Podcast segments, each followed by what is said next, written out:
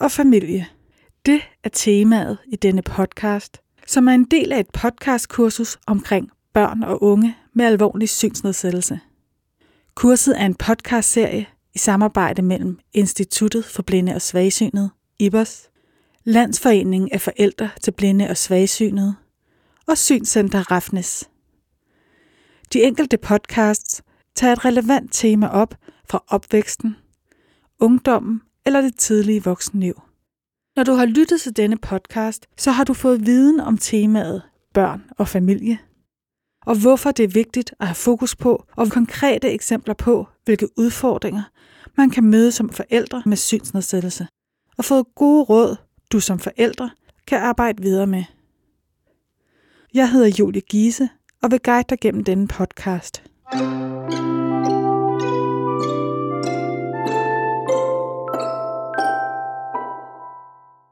har en gæst med i vores studie. Vil du starte med at præsentere dig selv? Ja, det vil jeg da. Jeg hedder Jette Pedersen, og jeg er uddannet socialpædagog og ADL- og mobilitetsinstruktør, og har arbejdet i synsverdenen i rigtig mange år. Øh, først har jeg været på Refnes, hvor jeg har arbejdet med børn og unge, og de sidste tre år har jeg været herinde på IVOS. Og her er en af mine arbejdsopgaver, det er at stå til rådighed for forældre med en synsnedsættelse, hvis de har behov for rådgivning og vejledning, der relaterer sig til det at være forældre med et synshandicap. Den funktion går under det meget mundrette navn børnefamiliekonsulent. Og udover mig er der en mere, som hedder Gitte Senderhoff. Som synshandicappede forældre eller kommende forældre kan kontakte os direkte, hvis der er brug for rådgivning og vejledning. Og man behøver ikke nogen henvisning eller godkendelse fra nogen instanser eller noget som helst. Det foregår ganske uformelt og er gratis. Og det vi gør, det er, at vi tilbyder rådgivning og vejledning til forældre, som sagt, men øh, vi kan også gå ind i forhold til pårørende og fagfolk, hvis det ønskes. Og det er vigtigt lige at sige, at vi er pædagogisk og synsfagligt uddannede og ikke socialrådgiver. Men hvis man har brug for socialrådgiverbistand eller vejledning af den art, så kan man finde hjælp hos Dansk Blindesamfunds konsulenter.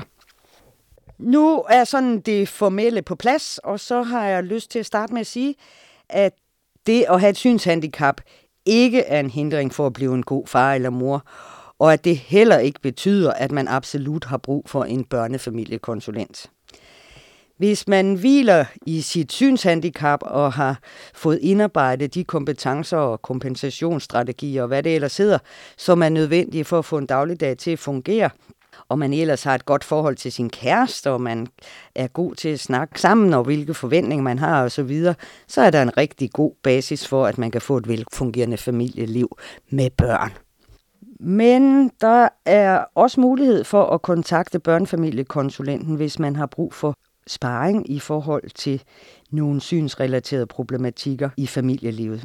Blandt andet når man overvejer at få barn, eller at man har fået barn, sammen med en anden med nedsat syn, eller sammen med en fuld seende, eller at man er forældre med hver sin synstatus.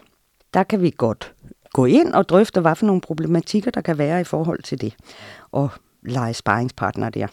Det kan også være, at der i forhold til nogle bedsteforældre eller nogle nære pårørende, at man kunne have brug for at drøfte det med nogen, der ikke hører til familien. I forhold til barnet har vi muligheder for at gå ind og snakke om, hvordan man stimulerer, og i forhold til barnets udvikling og opdragelse, og være med til at prøve at skælne, hvad der er problematikker, der knytter sig til fars eller mors synsproblematik, eller om det er nogle mere almene problemer. Det kan nogle gange være lidt vanskeligt at finde ud af, handler det her om, at jeg er blind, eller handler det om noget helt ganske almindeligt i forhold til børnenes opførsel og i forhold til andre børn. Der er også mulighed for at gå ind og drøfte noget om den praktiske indretning i forhold til barnets alder, noget med pusleplads og badning og spisning, og, øh, og komme med nogle forslag til, hvordan det kan indrettes hensigtsmæssigt. Så er der selvfølgelig noget omkring sikkerhed i forhold til at have et lille barn i hjemmet er lidt andet end øh, at være to voksne. Man kan sige, at de fleste, jeg kender, som øh, har en alvorlig synsnedsættelse, de har indrettet sig meget systematisk og struktureret, og der er en sikkerhed indbygget i, at når de selv færdes rundt, så på den led er det sådan set meget nemmere i forhold til, hvordan nogle andre familier kan indrette sig. Men det er selvfølgelig noget andet, når man får et lille barn, og at man skal spekulere i når de begynder at bevæge sig rundt og begynder at synes, det er interessant med ledninger og forskellige ting. Og adgang i skuffer og skabe, og hvad der kunne være en sikkerhedsrisiko i. Og det kan man godt få lidt sparring omkring i forhold til at kaste nogle øjne på det. Ja. Så kan der være nogle praktiske ting i forhold til spisning, eller få tøj på, eller hvad det nu er. Og det ved vi jo, børn i almindelighed, at det ikke altid noget, der bare lige går lige ud af landevejen. Så det behøver som ikke at have noget som helst med, at mor eller far har en synsproblematik at gøre, at der er et spiseproblem, eller at de ikke vil have tøj på. Men det kunne godt være, at man kunne have brug for at få hjælp til at sortere, hvad skidt og kanel her, har det noget som helst med det at gøre det er rigtig vanskeligt at komme med nogle fuldstændig generelle fif og tricks til, hvordan man klarer de ting omkring spisning eller får tøj af på, fordi det er så afhængigt af det samspil, der er mellem øh, barn og voksne og barnets alder. Og mange forældre vil også opleve, at det går snilt, når mor gør det, og det giver problemer, når far gør det. Og det er ganske almindeligt, uanset om man har fuld syn eller ej. Så på den led er det svært at komme med nogle fuldstændig generelle ting, og derfor er vores vejledning eller rådgivning heller ikke sådan en, en generel ting, men netop en sparring i forhold til den forælder, der måske kunne have glæde af, at der lige var nogen at drøfte med. Så vil jeg også sige, for de fleste forældre, som har en synsproblematik, der ligger det dem også meget på sinde, at deres børn ikke bliver små hjælpere. Og det kan være et område, hvor man kan have brug for sparring øh, fra en udefra kommende, som for eksempel mig. Fordi det er rigtig tit, at jeg hører den fra forældre, at nu skal han jo heller ikke være mine øjne, eller han skal ikke lave noget, som andre børn ikke skulle. Og det kan være rigtig godt at få drøftet med nogle andre forældre, der selv har været i den samme, og ellers står vi selvfølgelig til rådighed. Ja, vi står også til rådighed med rådgivning og vejledning i forhold til professionelle, hvis de henvender sig. Hertil kunne de få en generel rådgivning om, hvad man skal tænke med, hvis man har en øh, familie, hvor enten begge forældre eller en af forældrene har en synsnedsættelse. Men som forældre har I også en mulighed for at bede os om at hjælpe jer i forhold til kontakten med dagplejemoren eller daginstitutionen, eller hvad det nu kunne være, hvis der er nogle ting, der I gerne vil bakkes op om. Det jeg synes, jeg har set, der kunne gå lidt skævt, kan handle om kommunikationen og forståelsen hos det pædagogiske personale i, at når man har nedsat syn, det gælder ikke så meget. Hvis man er blind, så forstår de det sådan set rimeligt. Men når man har nedsat syn, kan det være rigtig svært at forstå for personalet, at nogle gange så kan man godt se, hvor ens barn er herinde. Andre gange kan man ikke se, hvor barnet er henne, og nogle gange har man brug for hjælp, og andre gange har man ikke brug for hjælp. Og der kan det nogle gange være en fordel, hvis der kommer en professionel og forklarer det. I øvrigt kan der være noget om kommunikationen i almindelighed, når jeg tænker på synstolkningsdelen når en forælder kommer og henter sit barn i dagplejen, som ellers har fuld syn, så vil det være naturligt at komme og kommentere, nej, sidder I og laver fastelavnsklip, eller hvad det nu er. Mens at det ville være en fordel, hvis øh, dagplejemoren vidste en lille smule om synstolkning, så hun kunne sige, vi sidder lige her og laver fastelavnsklip, bare som et simpelt eksempel. Og det er der nogen, der gør helt af sig selv, og det er der nogen, der er rigtig gode til øh, at få dem til at gøre. Men indimellem kan der være en fordel, at der lige kommer lidt fokus på det fra nogle fagprofessionelle udefra. Så kan der være noget med den praktiske indretning af institution eller dagpleje, hvad det nu kunne være, og få afstemt, hvad hjælpebehov man har. Men selvfølgelig er det den forældre, som har en synsnedsættelse, der selv ved præcis, hvad det er, de har brug for, og hvor behovet ligger. Så det er kun, hvis det er den med at få det kommunikeret, at man har brug for støtte til det, at vi kan træde ind, kan man sige.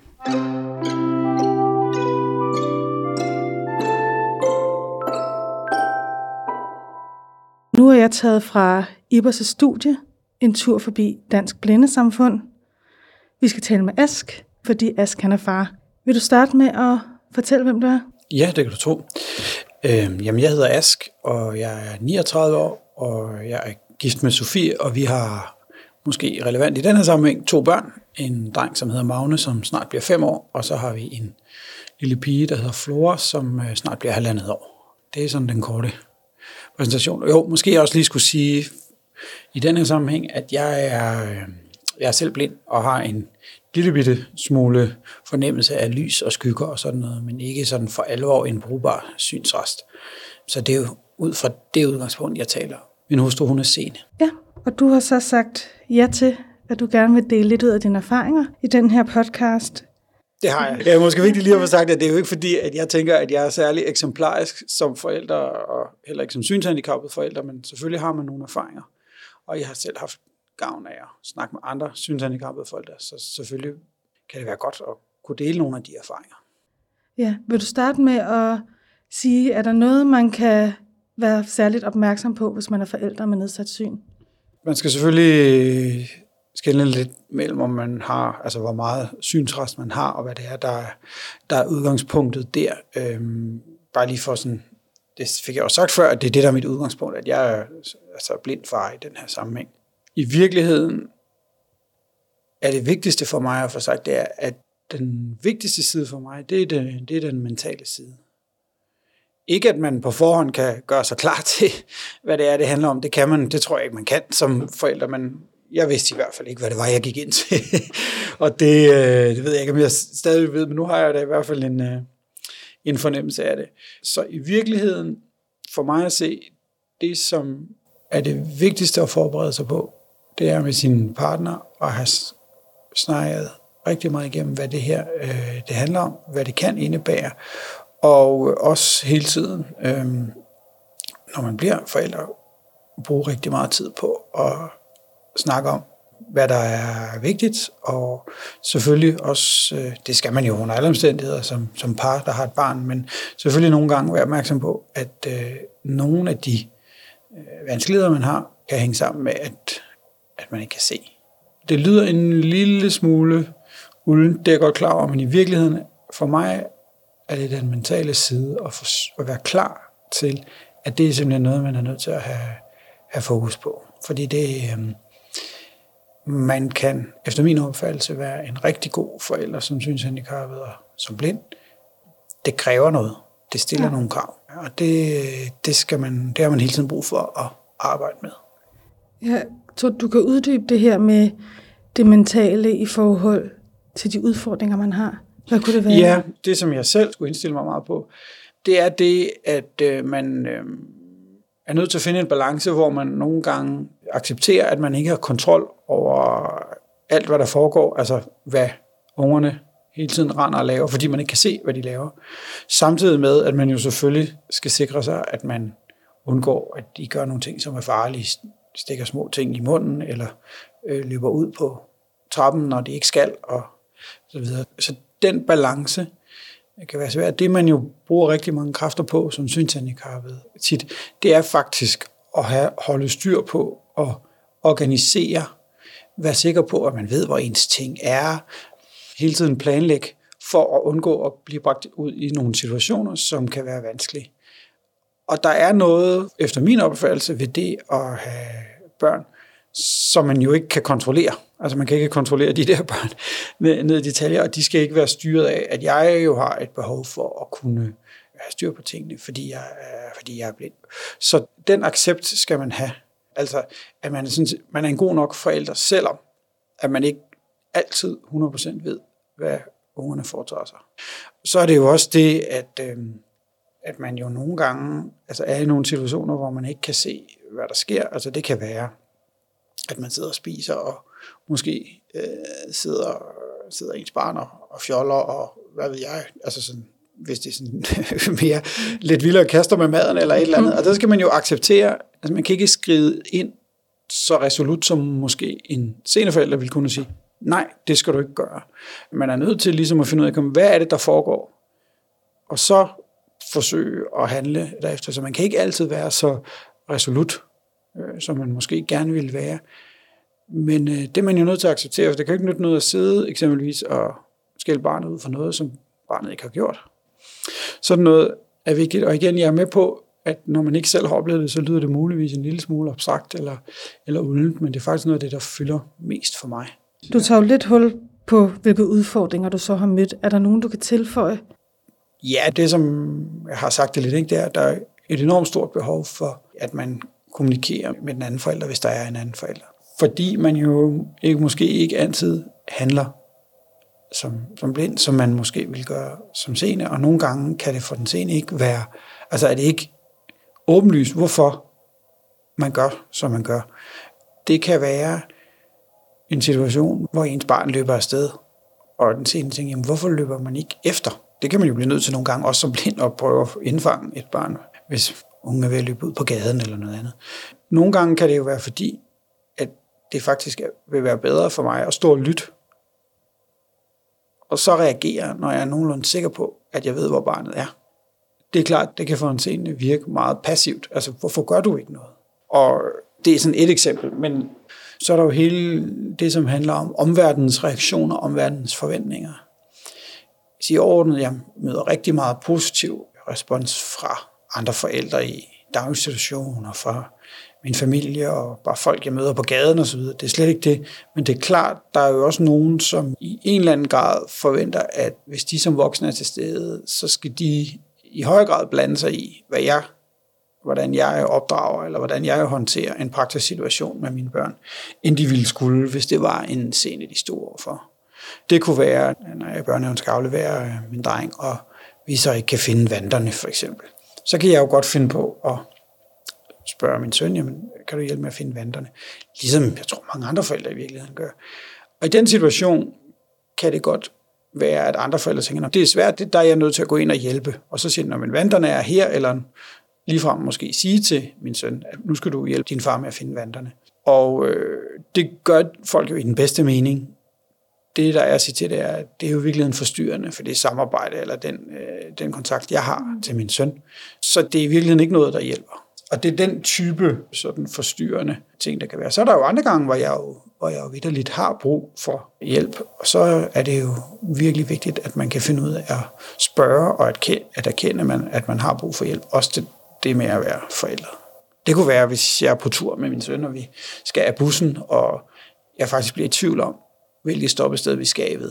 Jamen, så er jeg jo nødt til, ligesom hvis det var mig selv kun, der var, så er jeg jo nødt til at spørge mig frem. Og det er jeg jo også nødt til at vise min søn, at det kan der være brug for, for mig nogle gange. Er der nogen sådan støtte- og hjælpemuligheder, du har haft gavn af, som du kan dele med andre? Ikke sådan, ikke en hel masse. Det vi har gjort, det er, at vi har to vigtige ting, tænker jeg her. Det ene er, at vi har søgt om dispensation i forhold til daginstitution, sådan så at vi fik den øh, daginstitution, der stod tættest på, så det var nemmest at komme til rent praktisk. Og det har vi gjort nu her, både med min søn, og det har vi også gjort med min datter, sådan, sådan at de nu går i institution det samme sted. Og det, øh, det handler jo om, at det er en, øh, altså det er en situation, der er krævende at skulle bevæge sig ud i trafikken, også med børn, og være sikker på, at der ikke opstår nogle farlige situationer. Og i det hele taget det med at, altså når jeg er, øh, er hjemme selv og skal afsted med, med vores børn. Det er sådan, min, min hus, hun skal sit tidligere afsted om morgenen, så så skal jeg jo sørge for, at vi kommer ud af døren med alt, hvad det indebærer. Så hele den situation er en krævende situation for mig. Så at gøre den så man kan sige, reducere noget, nogle af de krav ved, at man er tæt på, daginstitutionen ligger forholdsvis tæt på. Det har været vigtigt for os i hvert fald, at det kunne lade sig gøre øh, rent praktisk. Øh, noget andet, som vi har gjort, som heller ikke er noget, øh, er heller ikke er noget stort nummer, men som alligevel har været vigtigt, det er at bruge den ledsagerordning, som findes for yngre synshandicappede. Jeg har ikke brugt ledsagerordning selv før.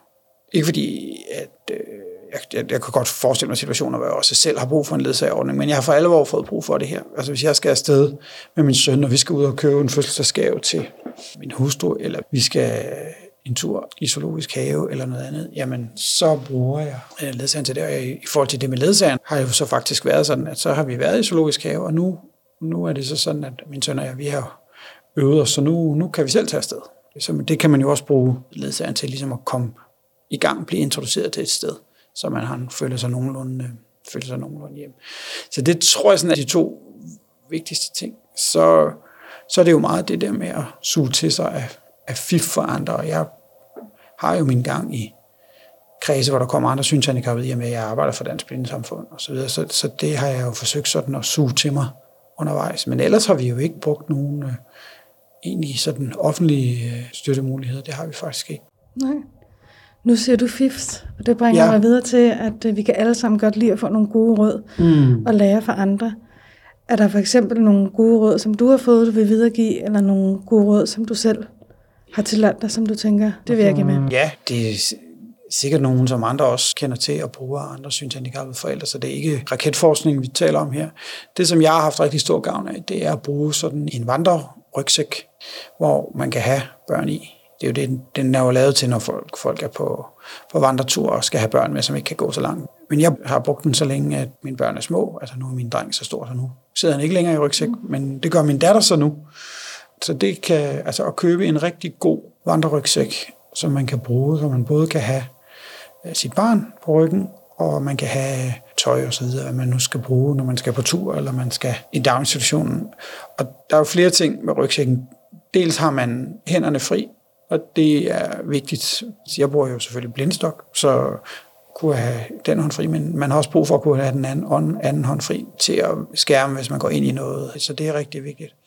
Og så er det, det der er en fordel med rygsækken, frem for for eksempel at bruge en bæresel, som jeg også har gjort, det er, at man har på ryggen, det vil sige, hvis man går ind i noget, så er det en selv, der får slaget først.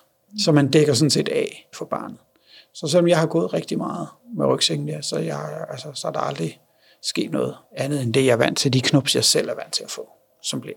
Så det er en ting. Så har jeg jo også brugt en af de praktiske udfordringer, der er, det er jo, hvis man er sted med, med sit barn, og man også gerne vil have, at, at barnet kan løbe rundt og lege, for eksempel. Her praktisk for os, vi bor i lejlighed, så, så der er jo en gård, hvor man jo gerne vil have, at ens barn kan løbe rundt. Øh, der er jo for eksempel mulighed for, at øh, hos os, at man kan komme til at løbe ud på vejen, og vi bor også tæt ved noget vand, så man kan komme til at løbe ned øh, og falde i en havn, for eksempel. Så jeg vil gerne have styr på, hvor mine unger er hen. Så det vi gjorde, da min dreng var, var lille, det var, at han havde så en lille, han havde en lille rygsæk på, og så brugte vi sådan en trådløs ringklokke, som lå i rygsækken. Så, så jeg til enhver tid kunne trykke på en lille fjernbetjening, og så vidste jeg, hvor er han henne. Så jeg har nogenlunde, altså dels kunne sådan pejle mig ind på, hvor han var, men så jeg også vidst, okay, han er ikke løbet for langt væk. Og så kan jeg bare lade ham lege. Det er ret effektivt. Det er et godt fif. Ja, det er sådan nogle praktiske ting. Så er der jo så noget med at, til måltiderne. Hvordan man gør det, og sidde med og, og mad og sådan nogle ting, så, så længe de er små. Og jeg vil sige, jeg, det er ikke fordi, jeg tænker, at jeg sådan har egentlig har fundet de helt, den helt gyldne løsning på det. Jeg har måttet prøve mig frem efterhånden. Det vi gør lige nu, hvor min datter er så stor, som hun er, det er så så skal man stadigvæk hjælpe hende med at spise, men så samarbejder vi simpelthen om det, så jeg ligesom tager noget op på skeen, hvis det er noget, der er lidt flydende for eksempel. Tager noget på skeen, og så tager hun selv skeen fra min hånd. Så vi på den måde kan, altså man sige, hun kan gøre noget, og jeg kan gøre noget. Det, det er sådan noget, som, når de er lidt større, som kan fungere. Det er jo ikke noget, der dur, så længe de er helt små. Ja, det, der, er mange, der er mange andre ting, som, som jeg jo ikke tænker over til hverdag, men som jeg synes fungerer fint. Det kan også være sådan noget, nu nævnte jeg det med rygsækken, den har man jo ikke altid lige med sig. Men det er tit, det kan det være en fordel, det der med at tage sine, sine børn på skuldrene, øh, som mange andre forældre jo også gør, øh, så ved man, hvor de er. Så hvis man lige for eksempel skal gå et kort stykke, hvor man er lidt usikker på, okay, er på rette spor her? Det har, det har hjulpet fint for mig. Der er sikkert andre ting, som man kunne nævne, men jeg tror generelt set, ligesom det gør for sene, så handler det om, når man indretter hjemmet for eksempel, at være sikker på, at man forsøger sådan at minimere, hvad der kan være af risici for, at man kommer i nærheden af skarpe ting, eller elektriske ting. Mm. Eller Det gælder jo for alle forældre. Det gælder måske ekstra, når man ikke kan se.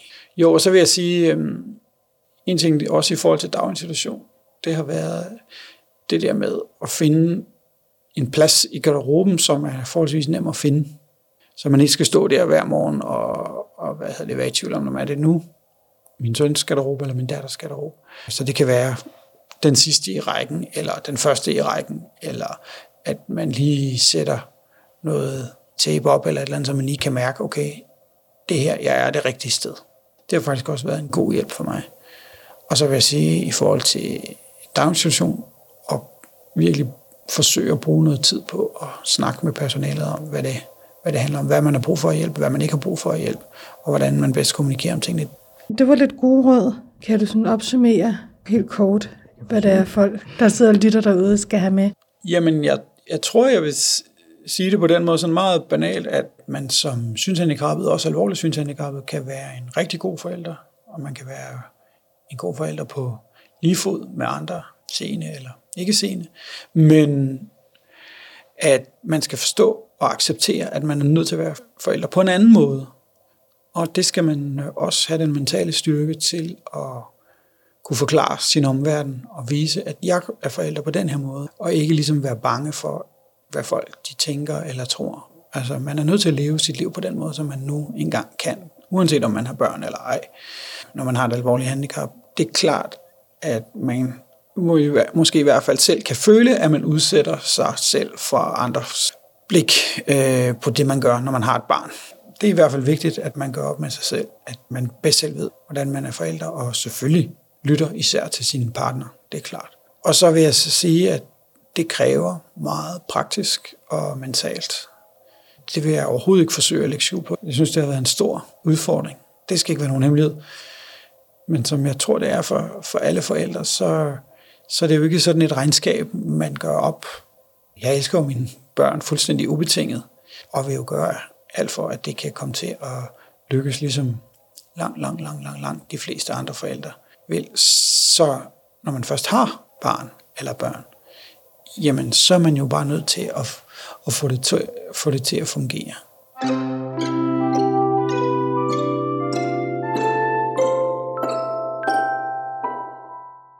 Du har lyttet til en podcast, produceret af Instituttet for Blinde og Svagsynede. Hvis du godt kunne lide podcasten, så husk at dele den med andre, der også kunne få glæde af den. Hvis du vil i kontakt med Ibers, kan du ringe på 39 45 25 45 eller skrive til ibers sof.kk.dk. Tak fordi du lyttede med.